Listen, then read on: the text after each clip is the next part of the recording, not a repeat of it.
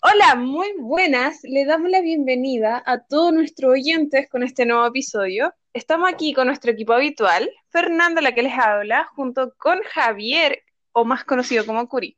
¿Cómo estás? Hola Fernanda, muy buenas. ¿Cómo estás tú? Bien, estoy aquí grabando con mi nuevo micrófono, de hecho, que compré hace poco. Lo tuve que comprar online debido a la situación actual del país, que muchos de nosotros lo tenemos más que claro que es el famoso coronavirus que viene acompañado de una cuarentena que se me volvió eterna. Terriblemente eterna esta cuarentena. Yo ya me estoy volviendo un desquiciado después de tanto tiempo en casa. Eh, estamos viviendo un momento muy particular actualmente en donde la mayoría de la población ha tenido o se ha visto obligada a quedarse en sus casas para así poder cumplir las normas sanitarias.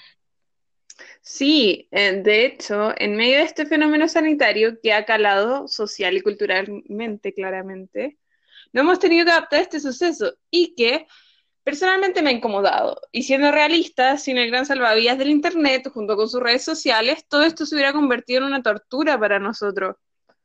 Me pregunto qué habrán hecho nuestras generaciones pasadas en las cuarentenas, sin Internet ni redes sociales. Cabe destacar que gracias al uso intensivo de las redes sociales, nos hemos visto sumergidos en una nueva realidad donde surgen diversos sucesos. Exacto. Luego de la cuarentena han surgido con mayor fuerza diversos fenómenos, como las amadas y odiadas funas, que es el tema que nos reúne el día de hoy. Y primero que nada, tengo que decir que la palabra funa como tal surgió en Chile y tiene su origen en el Mapudungún, que significa podrido, por lo cual funar lo podríamos entender como el acto de podrirse. Y es una herramienta muy utilizada en el último periodo y sobre todo entre las redes sociales para hacer denuncias públicas que claramente pierden el carácter formal sobre diversos temas como el abuso, eh, bullying, robo y delitos de diversa índole. Es muy interesante leer las funas de hoy en día, Cabe mencionar que hace muy poco, tanto tú como yo, leímos un artículo llamado El poder y el peligro de las funas, escrito por Cecilia Román y Felipe Retamal, en el cual se aborda de lleno este tema como tú mencionas, mostrando diferentes puntos de vista, tanto a favor como en contra de este nuevo fenómeno. Pues a diario se dan a conocer decenas de funas, como sabrás, donde se expone al funado, que es la persona a la cual se le adjudica como el perpetrador que efectúa un daño a la víctima, que es la persona que redacta esta funa y la comparte. Sí, las funas, eh, me gustaría mencionar que han tenido un auge gigantesco el último tiempo. Y hasta podríamos hablar de la cultura de las funas. Grandes personajes de la televisión chilena se han envuelto en este tipo de denuncias en el que se exponen sus cuestionables actos del pasado y que incluso terminan con la carrera de, la figura, de figuras de televisión, como es el caso del famoso animador y locutor de radio Carol Dance. Carol Dance es un claro ejemplo de las funas. He visto a lo largo de, de estos días que el concepto de funa se ha, se ha por internet, llegando incluso a otros países.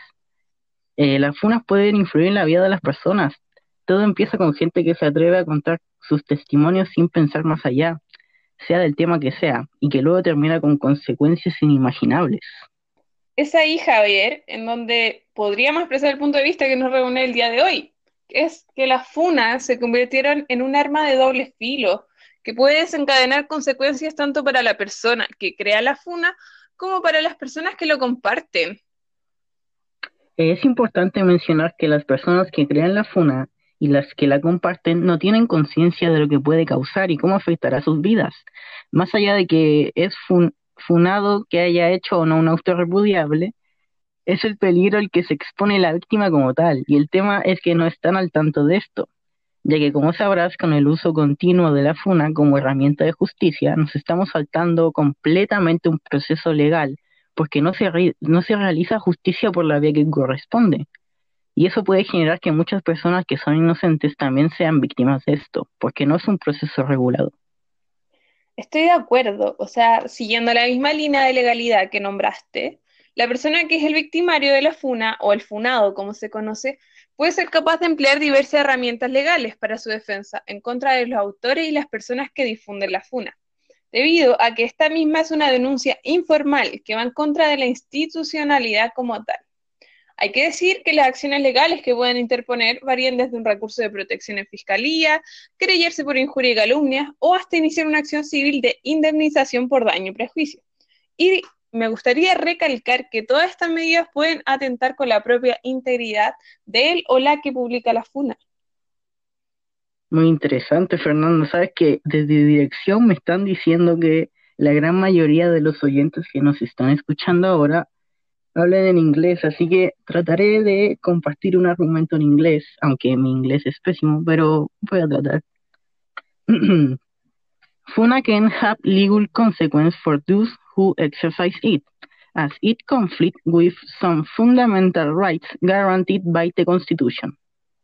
FUNA is not the right method for dealing with a real problem, such as gender-based violence, abuse, or bullying, as these are complex phenomena and therefore difficult to address. Instead of using FUNAs to do, to do justice, it is better it is better to work together as a society to solve these systematic problems.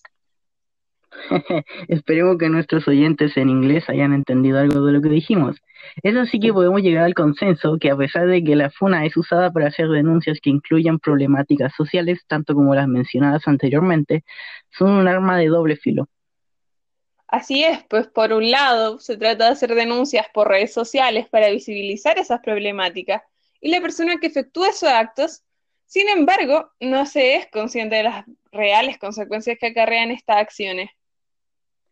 Bueno, podemos concluir que aún hay mucho por ver acerca de este tema, que surge a causa de casos de abuso, en donde la población percibe una ausencia de la justicia, la ausencia de un proceso, que causa que se está optando por instalar la FUNA en las redes sociales, pero aún así sigue siendo un acto que en rigor salta completamente a un proceso legal y que con eso se puede generar que muchas personas que son inocentes también sean víctimas de esto. No sé si estarás de acuerdo conmigo, Fernanda.